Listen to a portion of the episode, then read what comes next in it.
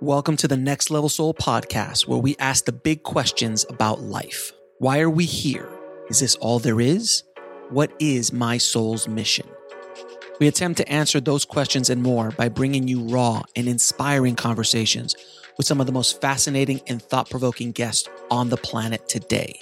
I am your host, Alex Ferrari.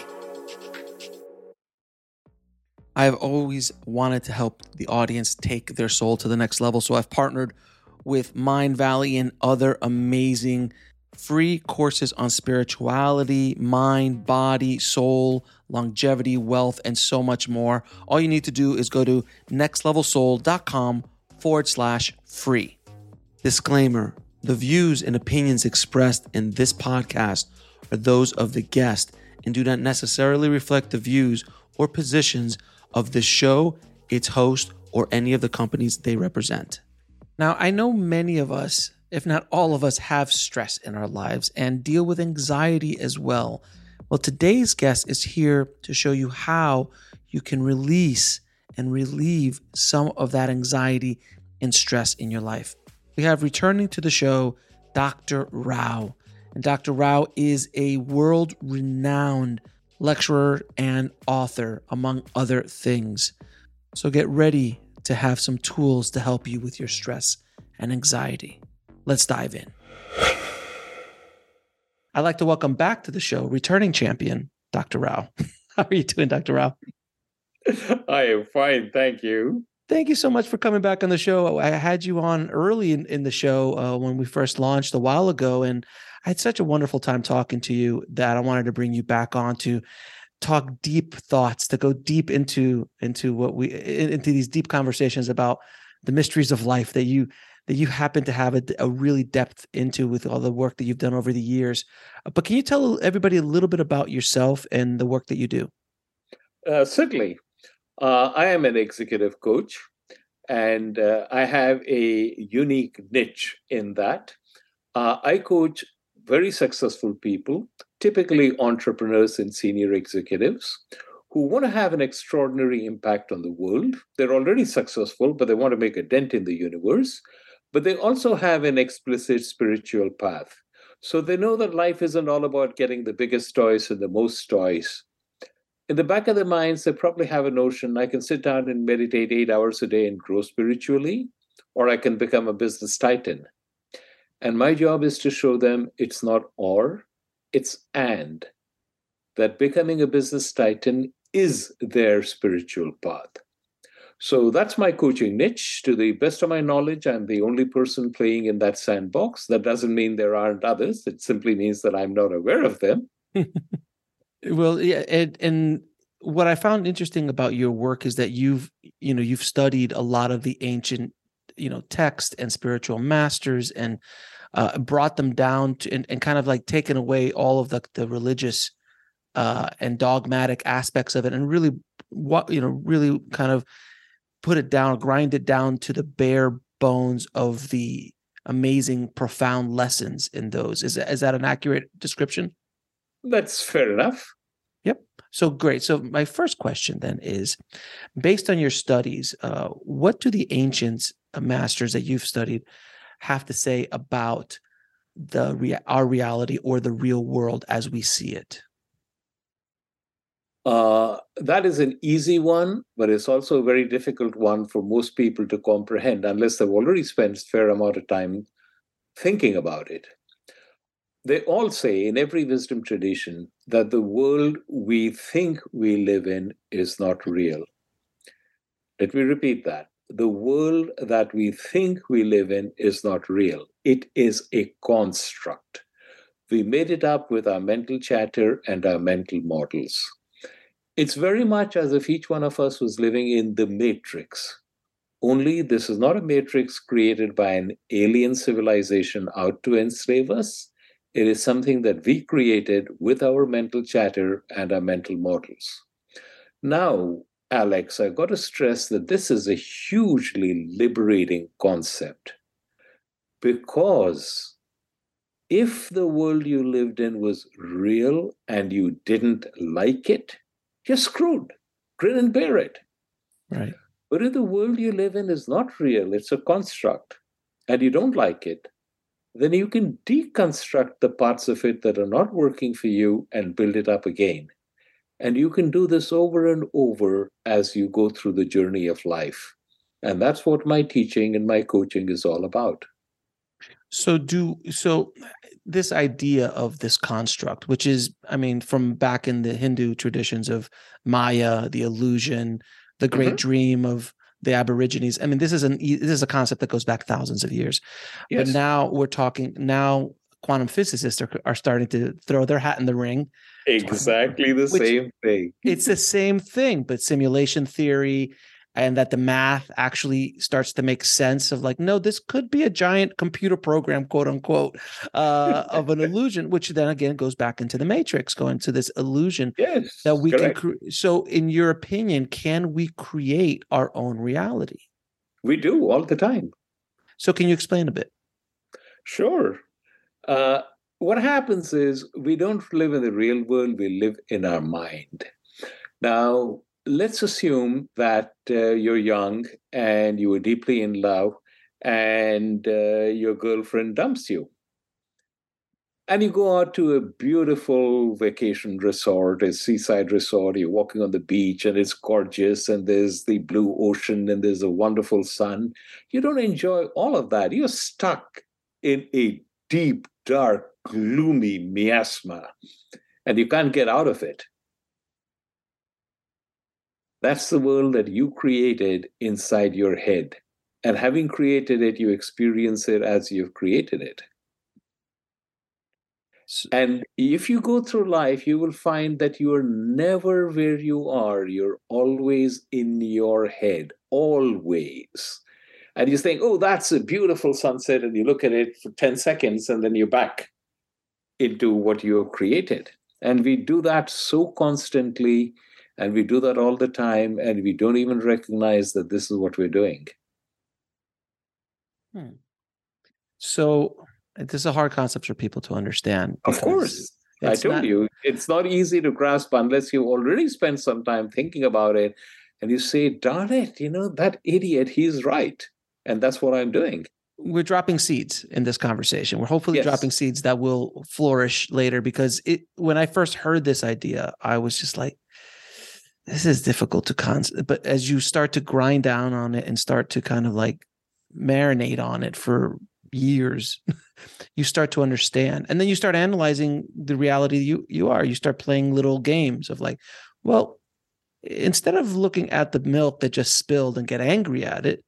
Just understand that the milk that spilled is and my yes. per- and my perception of it is the charge that I give that situation, positive or negative, correct? Exactly, exactly correct. Things are. They're not good, they're not bad, they are. But you graft meaning onto them. And having grafted meaning onto them, you experience the meaning that you have conferred on them. But that me, but isn't that meaning or, or the concept of good and bad is cultural essentially? uh, that we're uh, programmed with it? More than cultural, I would say it's what we have been programmed into. Some part of it is cultural, but societal. Then societal. Yes, so, oh, absolutely, yes. Yeah. So, so societal. So either cultural, or societal. You know, because in some parts of the world, you know, things that we consider good uh, are not considered you know positive in other Absolutely, parts of the world yes. and vice versa yep. you know mm-hmm. um you know Very freedom, true, yes freedoms for for women freedoms for speech freedoms all these kind of things that we might have here in the west and in other parts of the world we like look down upon so this is cultural so if you understand that you, your idea of good and bad is based purely on where you were born at the time you were born and mm-hmm. your parents and the, the, the community that you were born in that kind of starts to shift your idea of the whole concept of quote unquote good and bad correct absolutely yes it does so, what can people do about it's so hard when the milk spills? Man, you want to get angry. Mm-hmm.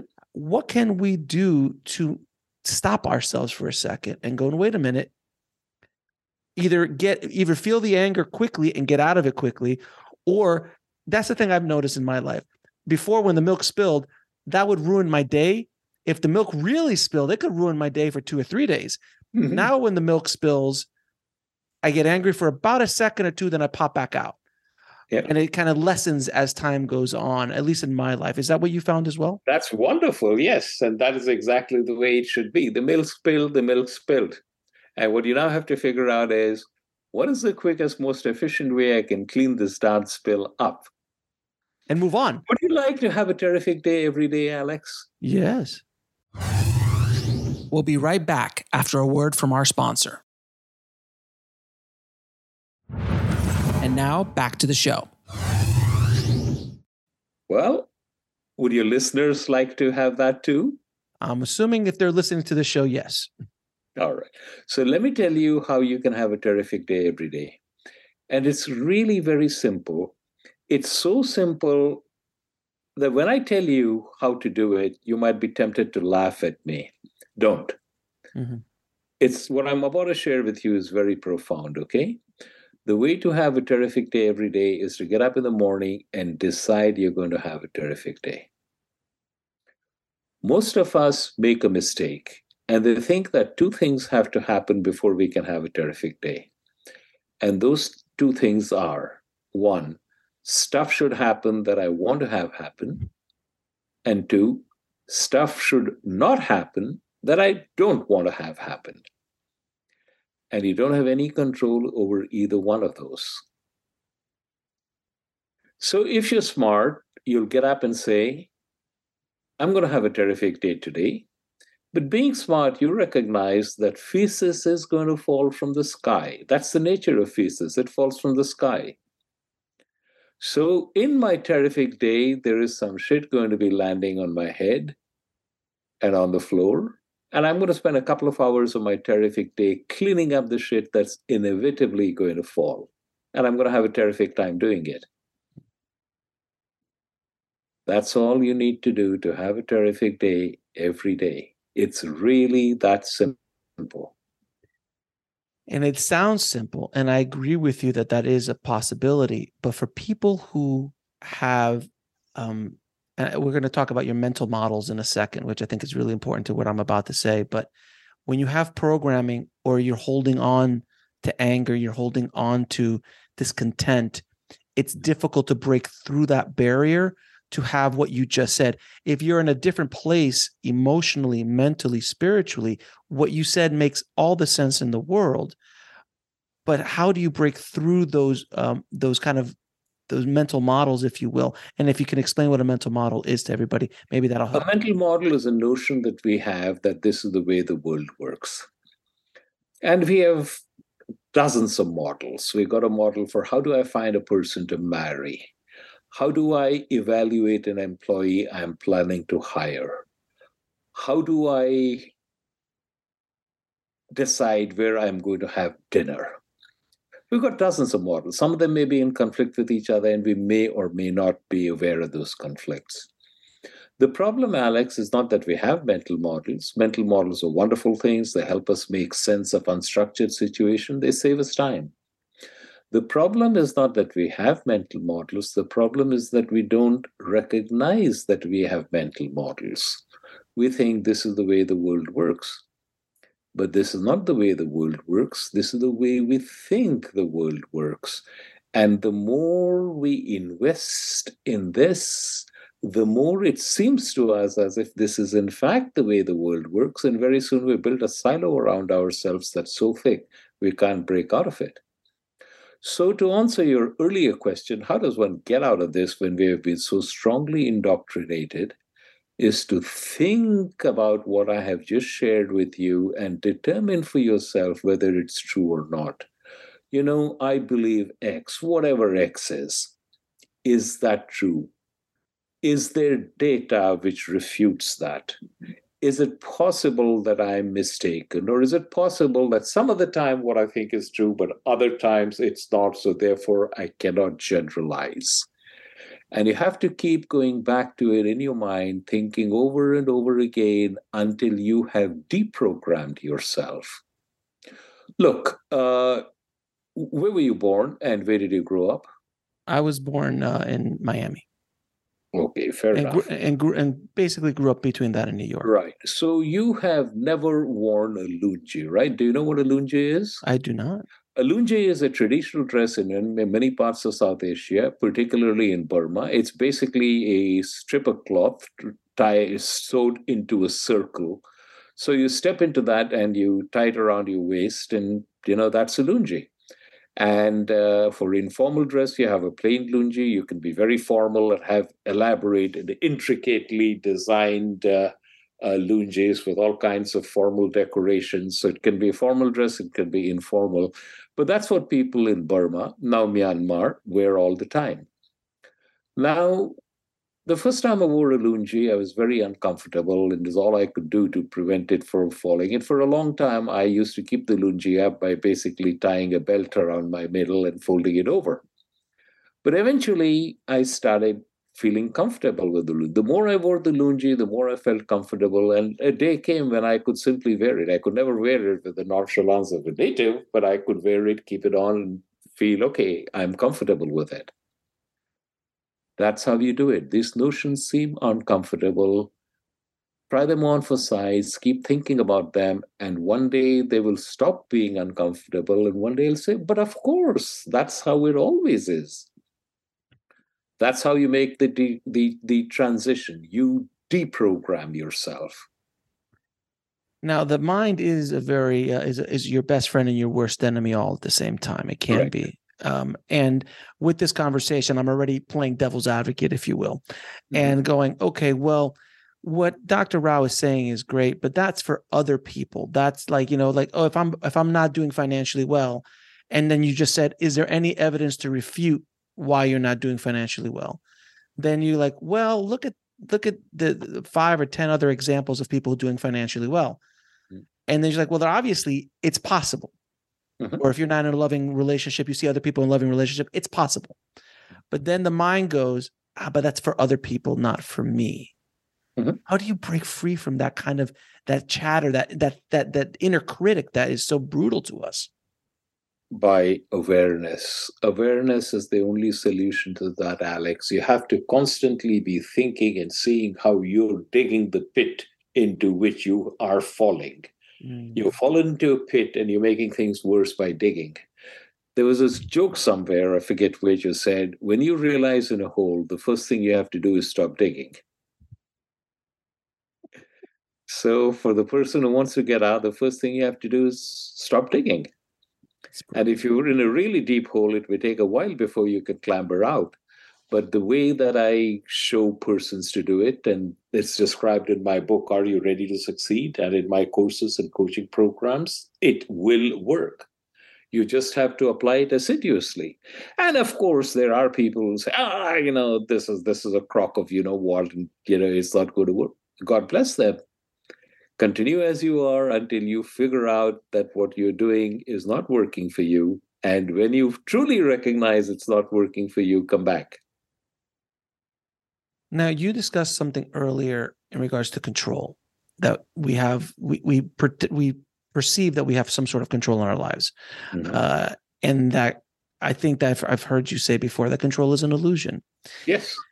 So can you discuss that a little bit as far as why we believe that? Because a lot of people think that I have to drive the wheel, I have to drive the car, I have mm-hmm. to drive everything. That's one of the biggest myths we have in our society. And the myth we have in our society is, you know, I've got to do it. I'll go out and I'll work really hard and I'll make it. And if I want to go from one place to one uh, place A to place B, I have to come up with a plan for going from place A to place B, and I have to execute well on that plan, and I'll get from place A to place B. Right. Maybe, maybe not. How many times? See, here's what happens. Many times in our life, we wanted to go from place A to place B, and we came with a plan and executed, and we did, in fact, get from place A to place B. And we said, Eureka, it does it. I have control. I did it, and I can do it again. In reality, any of a million things that could have gone wrong did not go wrong. So be eternally grateful but don't think that you did it and you have control, because the notion that you have control is what I call the illusion of control. And all of us have it. The pandemic was wonderful in this way because it viscerally brought home to many people that you do not have control. We'll be right back after a word from our sponsor. And now back to the show.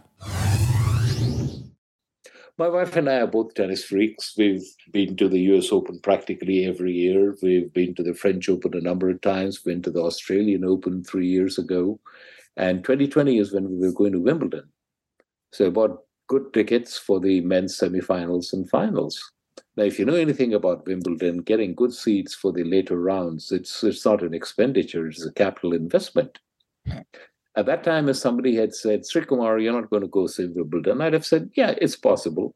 But in my head would have been something like perhaps somebody close to me fell ill, so I had to cancel my trip. I would never have imagined that the tournament itself would be cancelled and there would be no planes flying between London and New York. So the pandemic, in a very visceral sense, brought home to many people that you really do not have control. Now, is control a part? Control is ego, essentially. Absolutely, yes. I can do it. This is why actually there's a wonderful uh, social practice in the Islamic tradition among Muslims. You know, whenever they some, say something, they always say, Inshallah, if that be the will of Allah. Let's meet for dinner on Sunday. Yeah, let's meet for dinner on Sunday. Inshallah. Now, what happens is this has become mechanical. So, some of my Muslim students tell me that it's become not only has it become mechanical, but it's now used as in a very derogatory, derisive way. So, inshallah means, of course, it's not going to happen. So, they use it derisively. Mm-hmm. That's that's a, that's really a shame because if you go down to the spirit of the tradition, inshallah means nothing is within our control, and if it be the will of the universe, the will of Allah, then we will meet and you acknowledge that upfront. And that acknowledgement is wonderful. So if it's not mechanical but you say yeah nothing is under my control. We'll meet for dinner on sunday you know if all things go well. So let me ask you this then because i i was raised in the west uh, and i was raised in working hard work good work ethic all of that stuff. And i have achieved many things in my life mm-hmm. uh, by working hard uh, but I also have not achieved many things in my life by working hard. Arguably, some of the biggest things I've ever wanted in my life to happen. Mm-hmm. I like like my wife says, it's not for lack of trying that you haven't achieved those goals. Mm-hmm. So where do we balance with letting go of control, but yet still working towards the goals that we have? Because you can't sit around waiting for someone to knock on the door to give you what you oh, want. Oh, you there has to be should, participation not only should you work hard, but you should work devilishly hard. Right now, our model is I worked very hard and I didn't get what I wanted. So obviously, I did something wrong. Because if I'd done it right, then, you know, I, I would have been Jeff Bezos or. Uh, right. How many people uh, are trying to be Elon or, Musk right or, now? Or right? whatever. Yeah. That's not so. See, what happens is the mistake we make, Alex, is we think that the benefit of setting a goal for ourselves and working hard to achieve it is achieving the goal. Achieving the goal is an outcome. It is beyond our control. We may get there, we may not get there. Any of a number of things could happen to prevent you from achieving it. Okay, how many movies have you seen where it's you know there's a criminal and he's gloating and you know it's a done deal, and all of a sudden something comes unstuck and their entire uh, uh, facade falls apart. Many. Columbo is great for that in the series. You know, he's a criminal, he's done the perfect thing, and Columbo always finds that one little hole which you forgot to plug. Right. It happens all the time. So here's what you have to understand the benefit of setting a goal and trying your level best to achieve the goal is not achieving the goal. The benefit is the learning and growth that happen in you and to you as you try your level best to achieve the goal. If you actually achieve the goal, that is a bonus. Be immensely grateful. If you don't achieve the goal, the learning and growth have already happened, so you're ahead of the game. It's a no lose proposition. And that's why you go off, you set a goal, and you work very hard to achieve it, because regardless of whether you achieve it or not, the learning and growth have happened to you and in you. So, on uh, coming from a spiritual uh, point of view, then you know, from my understanding of my spiritual studies and speaking to a lot of spiritual masters around the world, we are we come down here to learn lessons. We mm-hmm. come down here to walk a path.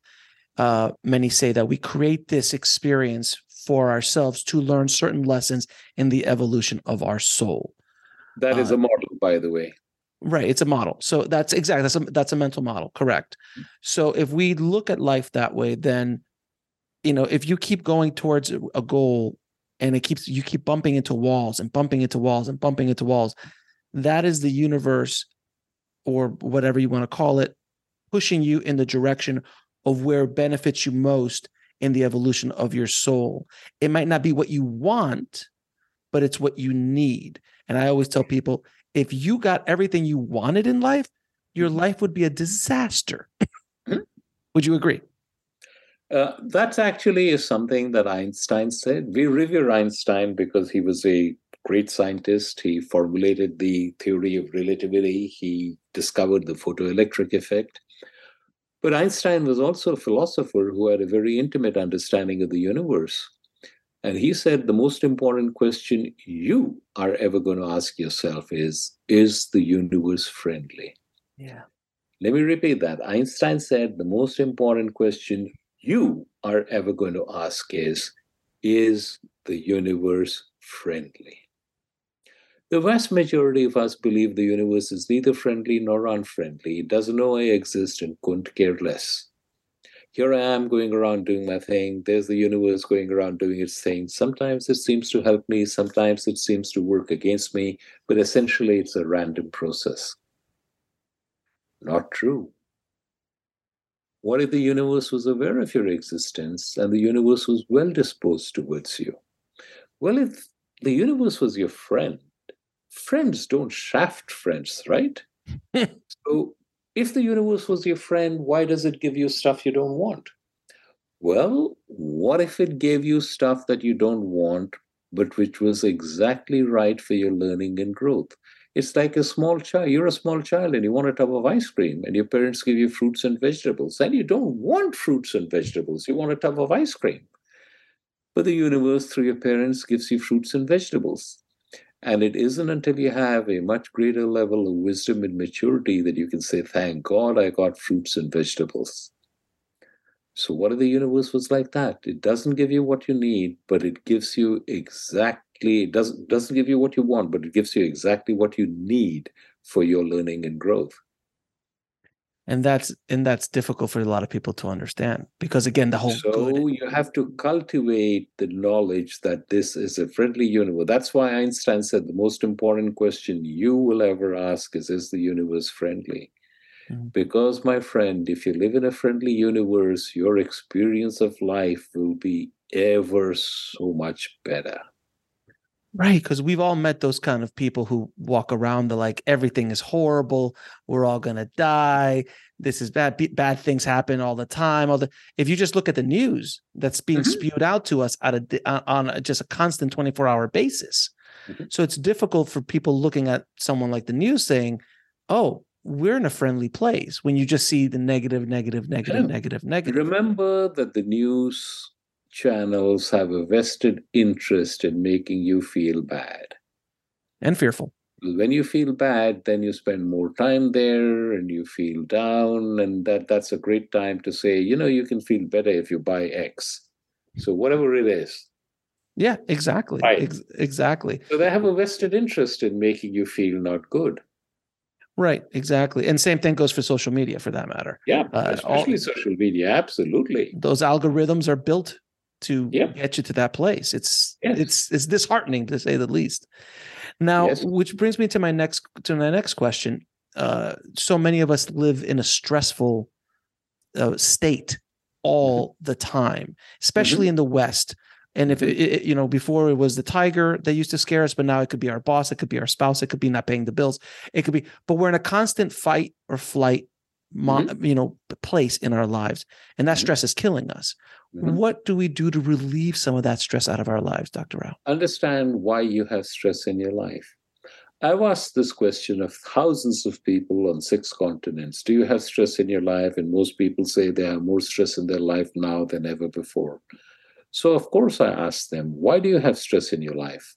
And they come up with dozens of answers, and I boil them down into a few major categories. Uh, they have stress in their life because of financial problems, relationship issues, health uh, reverses, career setbacks, uh, problems with children and other relationships, etc., etc., etc. Wrong. We'll be right back after a word from our sponsor. And now back to the show. There's only one reason you have stress in your life, Alex. Let me repeat that. There's only one reason you have stress in your life. And the reason you have stress in your life is because you have a rigid demand that the world unfold in a particular manner. And the world is paying no attention to what you want and going its merry ways. And you resist it and you resent it. And in that resistance and resentment, you create the stress in your life. And that's the only reason you have stress in your life. Again, it goes back to trying to control and and, yep. and wanting things to be the, you're basically a child. I want it, I want it, I want the tub of ice cream. Now, exactly. I just want that tub of ice cream. And it's just not working for me. Which then leads me to my next question in regards to stress, because I love your example of the traffic jam. Can you give that? Can you give that? Sto- can you tell that story of the traffic jam to oh, everybody? Oh, absolutely. And the sure lesson? can. And I would invite you, as well as everybody who's listening, not just to listen to me, but to put yourself in the situation that I am outlining. So you're going to a meeting, and it's a very important meeting, a really important meeting. You're driving. You are running late you're stuck in a massive traffic jam. It's a beastly hot day, and the air conditioner in your car has broken down. So, get all of this. You go to a really important meeting, you're driving, you're running late, you're stuck in a massive traffic jam, it's a beastly hot day, and the air conditioning in your car has broken down. No, all of a sudden someone cuts all of a sudden someone cuts in in front of you and almost causes an accident. And then he cuts in front of another car in front of you and almost causes a second accident. What are your feelings towards the driver of that car? Odds are pretty good that your feelings towards the driver of that car are not those of loving kindness. So, you think unprintable thoughts, you might give him a finger. If you were if you did carry firearms in the car, you might be tempted to go lethal. Mm-hmm. But now I share with you the information that the guy who cut you off was a father who'd been informed that his son had been involved in an accident and had to be operated on. And he was desperately trying to get to the hospital with no knowledge of whether or not he'd ever see his son alive again. So when I share that information with you, you can feel your rage drain out of you to be replaced with compassion for a fellow human being in an unfortunate predicament, right? Mm-hmm. You don't really know whether the guy who cut you off was a distraught father or an inconsiderate jerk. So, Alex, here's what you're going to do you're going to go hire a private investigator to look into the matter and report back. And if the private investigator reports back to you that the guy was a distraught father, you'll feel great compassion. But if the private investigator reports back to you that the guy was an inconsiderate jerk, you'll be really pissed off. But until you know for sure, you're going to remain neutral. Is that what's going to happen? Very unlikely. You're not going to hire a private investigator, nor will any of the good people listening to this podcast. But this means that you'll never know whether the guy who cut you off was an inconsiderate jerk or a distraught father. The more important point is, it really doesn't matter you have the choice of determining what is the emotional domain you occupy. And you made a decision. Here's what you need to understand you had a choice and you made a decision. Normally, it happens so fast that people don't even recognize that. But now that I peeled it back, can you see that you had a choice and you made a decision? Mm-hmm. And the reason that's important is because you have such a choice dozens of times every day. Let me repeat that. You have you come to such a juncture dozens of times every day. And the vast majority of those junctures, you choose to occupy an emotional domain where you feel angry, hurt, fearful, anxious, nervous, and you never recognize that this was a choice you had and a decision you made. And the reason you make the particular decisions you do is because of the mental chatter that you entertain and the mental models that you hold. That's how important these things are. They run your life, they construct the matrix in which you live. So if you're in a position of loving gratitude and a good space in your own model and that people are generally good and all that your first instinct when that happens to you is like oh i wonder what's going on in their life that exactly. they felt they had to do that but if you feel like everyone's out to get you and the second someone does that like that son of a sob i he must have man and your ego gets bruised and and then sure. he and then when you honk the horn he flips you off and then it starts to escalate exactly correct. You put it on right there. That's exactly how it happens. So the catch is you've got to recognize it the instant it is happening. And the only way you're going to do that is to live a life of awareness. And that's the core principle in my coaching. It's a core principle in the work that I do. You have to live a life of awareness. But like I like I said earlier, though, I've noticed that you know, with something that used to take you, you know, months of, of, of your day that worried you, let's say, went down to weeks, went down to days, went down to hours, went down to seconds. Mm-hmm. So something like that, someone cutting you off literally could knock you off for a full day and then affect your family, affect your relationship, affect your job. But as you, I've noticed that at least in my world, and I'm not sure in yours, but when something like that happens, look, we all get someone cutting us off. Mm-hmm. And now it, it it upsets me for literally a few seconds and then I completely let it go. But I'm Wonderful. still I'm still here. I'm still dealing with being human. I'm still dealing with my ego. I'm still dealing with everything that we have to deal with in this reality. But it's getting shorter and shorter and shorter and shorter exactly. until it mm-hmm. hopefully becomes non-existent. But that's when you start getting to a, a much higher place than I am at this moment. that's a model. It's a, I still get angry. I still get angry, but it gets but it's so much quicker than it exactly. used to be. And that's you found that as well as like even absolutely. I, I have to stuff be, I used to get really steamed up about. It just goes now. You know, that's it. And, and, I have to imagine that at one point or another, you know, Jesus or Buddha, they they, they had to have gotten angry.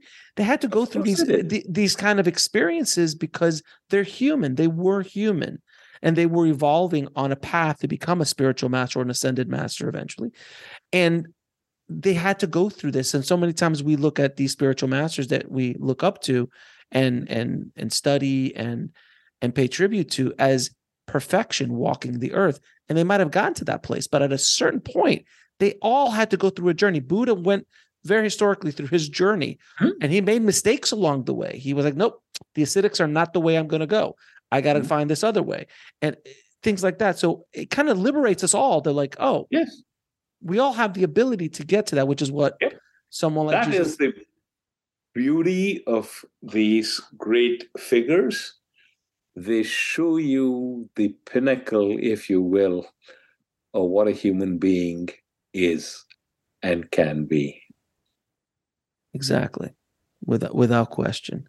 Um, now, uh, a lot of the things that we've been talking about, and I think this goes back a little bit to the mental models, is that inner critic, that monkey brain, uh, mm-hmm. that's constant, constant, constant. Why is that?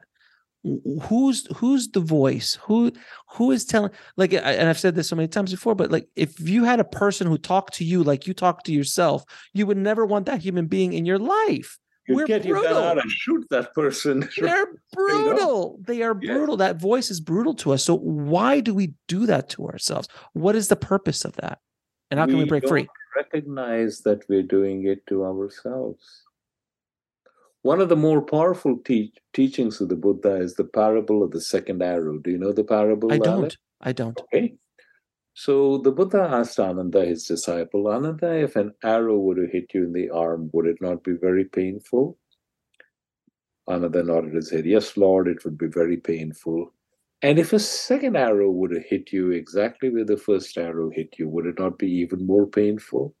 Yes, Lord, it would be even more painful. And then the Buddha asks a simple question Why then do you shoot the second arrow? We'll be right back after a word from our sponsor.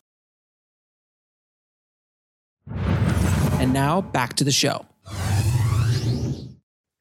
And this will probably perplex most people. So let me explain this story. I got this from actually one of the wonderful TEDx talks that are up on the web. Uh, there was a woman, beautiful, accomplished, and uh, she had a very messy divorce, and it broke her up. It took her a long, long time for her to recover, but in bits and pieces, she put her life back together and decided she was ready to explore.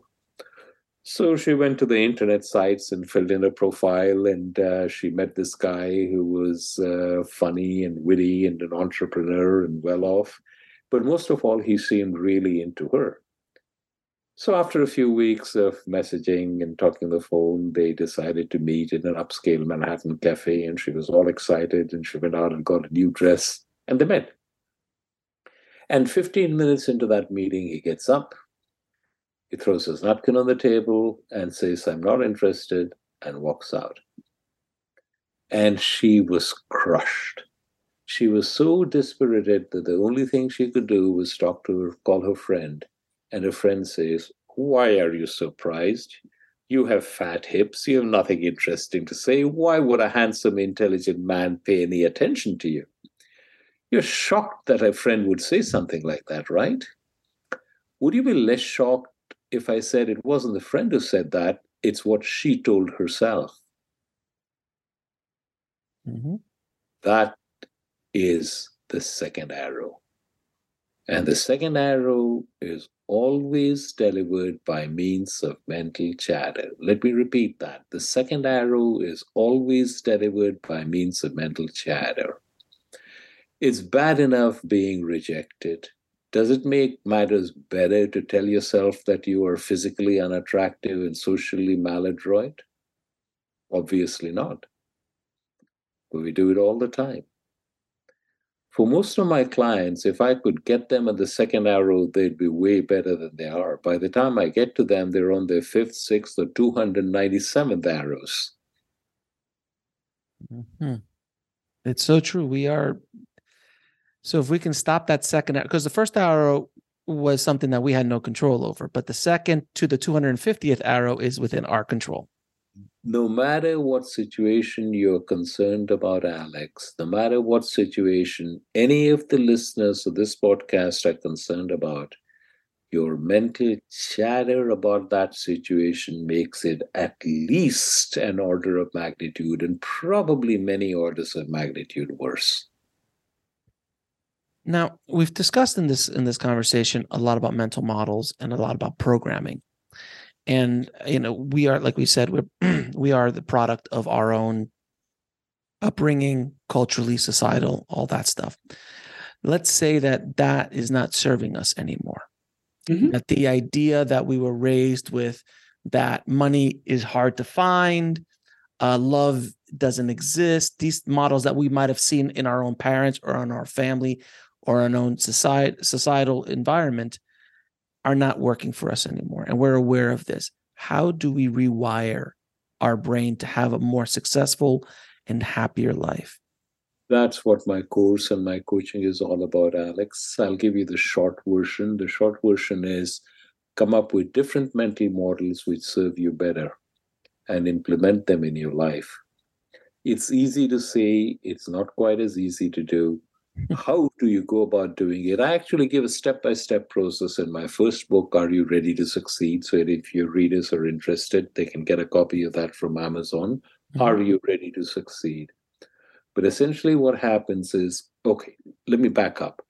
Every time you have a situation in your life that you find unpleasant and it persists, not some of the time, not most of the time, every time you have a situation in your life that you find unpleasant and it persists, you are using one or more mental models that are not serving you well. And the moment you make pre- appropriate changes in those mental models, poof, the situation will leave just like that. It works every time. How you go about doing that, that's what I discuss in my book, Are You Ready to Succeed? It makes a lot of sense, sir. Now, you also talk about, I saw you, uh, I think, a video of yours online that said, talked about a quantum leap in your mm-hmm. life to take a quantum leap. Can you explain what that means? And what sure. do we, and what can we do to get that quantum leap, sir? It's very simple. You start systematically looking at the mental models you have that you're holding back. And one of the biggest mental models we have is you know, if I have to be successful, I have to work hard and it is going to take time. I have to climb the ladder of success one rung at a time. Perhaps you don't have to. Perhaps you can leapfrog several rungs and do it again and do it again. One of the great things about the uh, internet and the technological age we live in is we have all so many young people who've become so wildly successful, certainly in financial material terms, but some in other ways as well. So it shows that success does not have to be rung by rung. It can happen much, much, much faster. It, what we have to get rid of is the mental model that this is the way to go. And also remember what I said earlier just because you think that you can get rid of it doesn't mean you can. Because you know we run into the old control paradigm again. You know i have to get rid of my mental models and i'm going to adopt that person's mental model because he became a zillionaire when he was 30 so maybe i won't become a zillionaire but i'll become a half zillionaire maybe you will maybe you won't but if you set that as a goal and go, what will happen is the learning and growth that'll happen in you will happen. And ultimately, you recognize that whatever it is that you need to be happy and fulfilled is right with you right now. You do not have to have external markers of any kind. And that is the biggest learning that you can have in life. Is it you are full and complete as you are right now. You don't need anything to make you happy.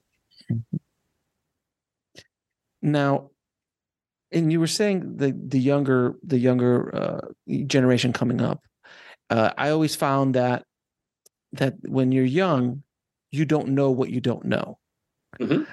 and that is your greatest strength and your greatest weakness all at the same time, because there is something to be said about experience.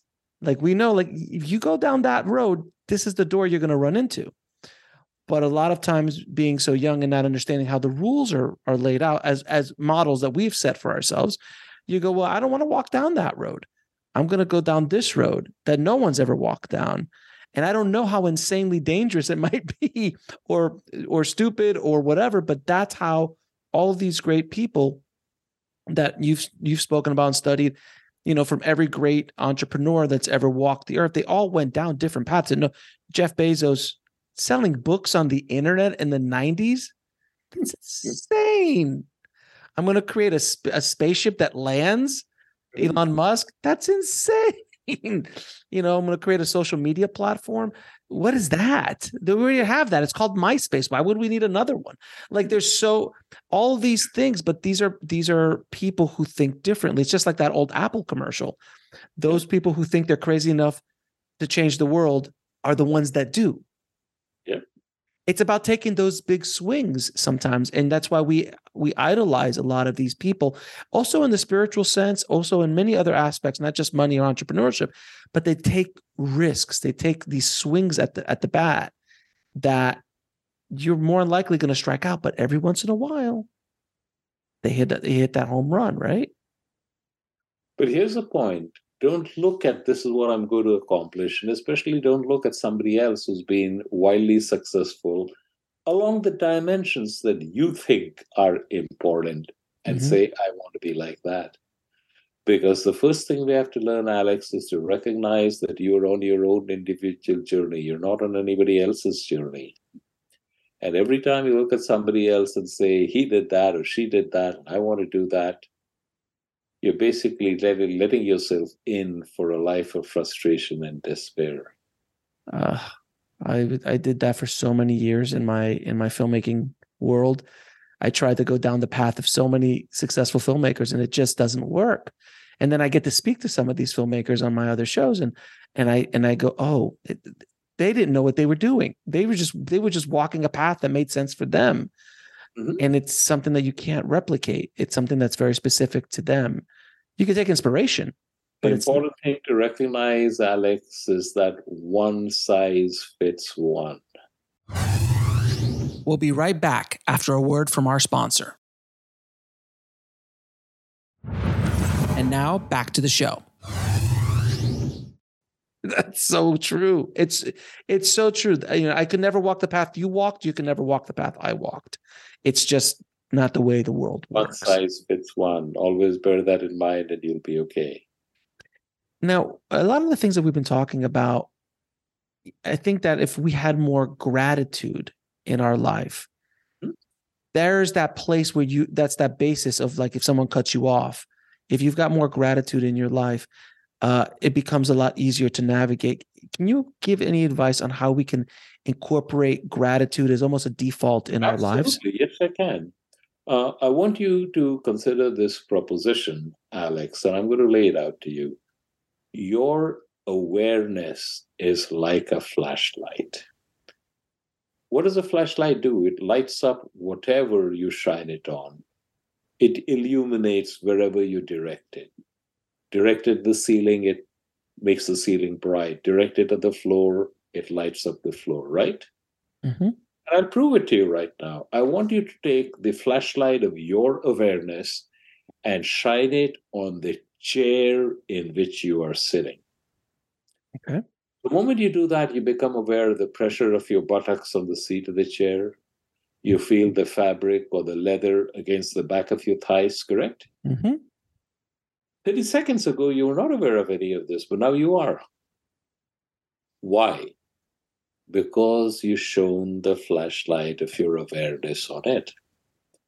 What do we typically do with the flashlight of our awareness? We shine it on the two, three, or four things that are wrong in our lives.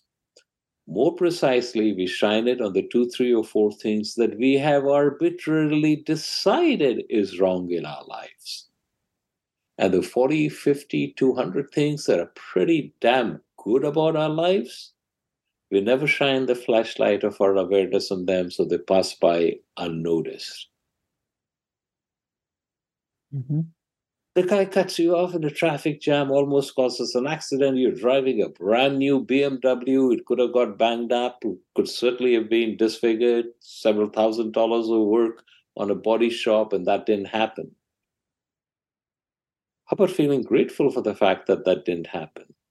How about feeling grateful for the fact that you have a car to drive in? Or be grateful for the fact, yeah, my air conditioner is down, but I know I can, you know, there's good Joe who's a good friend of mine and he's a mechanic and I'm sure he'll fix that up. And you're grateful that you have Joe in your life whom you can go to, can turn it right. Or how about feeling grateful for the fact, you know, I'm getting too hung up on stuff like air conditioning, and here's a great time for me to wean myself out of it and not feel down. There are so many things we can be grateful about if we shine our flashlight of awareness on it. Do you have a bed to sleep in? Do you have a roof over your head? Do you have to worry about whether you're going to have dinner tonight? Any one of these is a big deal in a big part of the world outside, right? Mm-hmm. So when I point it out, you say, yes, yes, and you know you're incredibly privileged. But you don't feel incredibly privileged. You feel put upon and stressed out. And the reason for that is entirely because of where you shine the flashlight of your awareness on. So start by shining the flashlight of your awareness on the many, many ways and many things in your life for which you are truly grateful and fortunate. Do this constantly. Do it last thing before you go to bed. When you get up in the morning, don't go to the space of, oh my God, there's too much to do and I don't have enough time to do it on. Constantly shine the flashlight of your awareness on the many ways in which you're truly blessed. And it's my hope that you will eventually occupy the default emotional domain of appreciation and gratitude. Because when you're in the default emo- emotional domain of appreciation, gratitude, you're not angry, you're not nervous, you're not fearful, you're not anxious. The two cannot coexist. Very, very well put, my friend. You should do this for a living, Dr. Rao. I'm just saying, you're pretty good at this. Tell your podcast listeners to hire Dr. Rao to come speak at your company.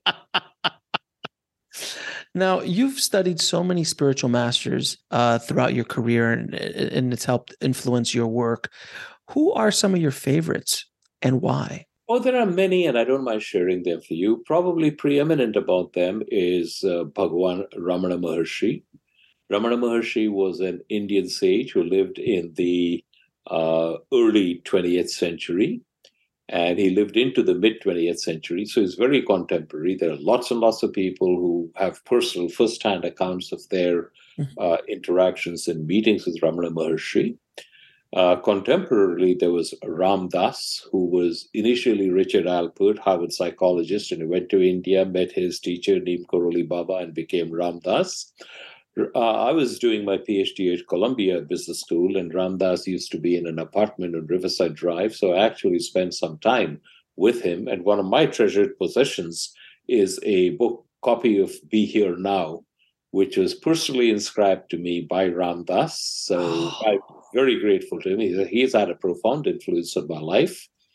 Then uh, there is a Jesuit priest called Anthony DeMello, and uh, he was a realized being himself, and his teachings are both funny and deeply, deeply, deeply profound. So these are some of them, and there are many more. If you're interested in that, get a copy of my syllabus for my course, Creativity and Personal Mastery. It's on my website. And if you go through that syllabus, there is a large bibliography at the end, and uh, one of them is life changing books. And uh, all of the people who had an influence on me are probably there. Fantastic. Now, do you have any big, like some of the biggest lessons you've picked up from these spiritual masters? Well, the biggest lesson I picked up is that it, it's all a game. You are not who you think you are. You're not this particular body mind intellect complex that's doing what you think it is. That's a soap opera. That's a story that you tell yourself. Who you really are is pure awareness. And you can identify with this body mind intellect complex, who's Alex, who's going around doing podcasts and uh, so on, or you can identify with that's a dream that's going on. And who you are is pure awareness, witnessing the soap opera that's playing out on this beautiful screen. So enjoy it, my friend. And you speak of awareness so much. We've spoken of awareness so much in this conversation. Is awareness a, another word for consciousness, or is there a different definition you for consciousness? Are awareness. You are consciousness. Many people, this is where words start breaking down because ultimately this is beyond all words so i liken words to a like a ferrari so you got a ferrari and you love your ferrari and uh, you want to meet your friend who lives there they're in the town and the ferrari will get you to your friend's house it might even get you to your friend's driveway but then you've got to get out of the ferrari to meet your friend the mind is like that it'll take you a very large part of the way but eventually you have to transcend it to understand because you cannot think, you can only be. The moment you think, you create duality. There is this, whatever it is, and there is me, and I have to understand it, and I'm going to think about it. When you get to that stage, words become the problem because there is no thinking. Thinking automatically implies duality. There is only being, not thinking. Now, I'm going to ask you a few guest, uh, questions I ask all my guests, Dr. Rao. What is your definition of living a good life? My definition of giving a good life, good life is you get up in the morning and you're radiantly alive. As you go through the day, you can fall to your knees in involuntary gratitude at the immense good fortune that has been bestowed on you. You know that you are okay, that you have always been okay, that you will always be okay. In fact, you cannot not be okay. And you just revel in that because that is who you are. And when you get there, that's a perfect life. What is your definition of God? We'll be right back after a word from our sponsor. And now back to the show. Here's the funny thing I don't believe there is a God in the sense we traditionally understand it as someone apart from us who is all powerful and can grant all kinds of uh, uh, wishes. Wishes in yeah. You are God, and all you got to do is get rid of your freaking, gibbering, intoxicated, crazy monkey mind. And when your monkey mind is gone, the only thing that's left is awareness. And there's one awareness. There's not Alex's awareness and Srikumar's awareness. There's only one awareness. And you are it, and it is you. And I am it, and I am you. And when you get to that stage, you'll notice that there's nothing to fight against because you're all one anyway. And what is the ultimate purpose of life? The ultimate purpose of life is to recognize that that is who you are. And where can people find out more about you, your work, your books, and so on? My website is a good place to start. It's uh, the Rao Institute, T H E R A O Institute.com. Uh, they can also email me. My email is srikumar, S R I K U M A R, dot Rao, R A O, at the Rao Institute.com. I would love them to purchase my latest book. It was only published last uh, month. It's called Modern Wisdom Ancient Roots. Oh, nice. Uh, and they can go to YouTube and put my name in the search engine, and dozens of videos of me will pop up. And tell me, tell me about your new book. Uh, what's your new book about? It's uh, all of the concepts that we've been talking about presented in very, very short snippets, two to three pages each. So you read that, it's quick. You can dip into it and read whatever you want. But if you think about what you have read, it will alter your life. Can I show you the book? Please, please, yes.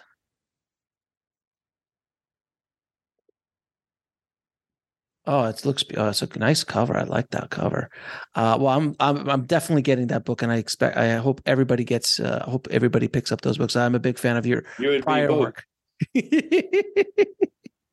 uh, and fine, do you have any final words for our audience, my friend? Yes, it's a beautiful life. Don't waste it feeling sad, sorry, angry, irritated, worried about the state of the world. Enjoy each day. Each day is your life in miniature, Alex. You're born when you get up in the morning, you die when you go to bed. So treat each day as your life in miniature and enjoy this day because it's the only one you got. My friend, thank you not only for coming on the show, but for all the amazing work you've done uh, to help awaken humanity and help people along in their journey. So I appreciate you, my friend. Thank you again. Thank you, Alex. I'd like to thank Dr. Rao for coming on the show and sharing his knowledge with all of us. Thank you, Dr. Rao. If you want to get links to anything we spoke about in this episode, please head over to the show notes at nextlevelsoul.com forward slash 196. And if you've only been listening to this over podcast and you want to watch these amazing conversations, please subscribe to our YouTube channel at nextlevelsoul.com forward slash YouTube. Thank you so much for listening. And remember, trust the journey. It is here to teach you. I'll talk to you soon.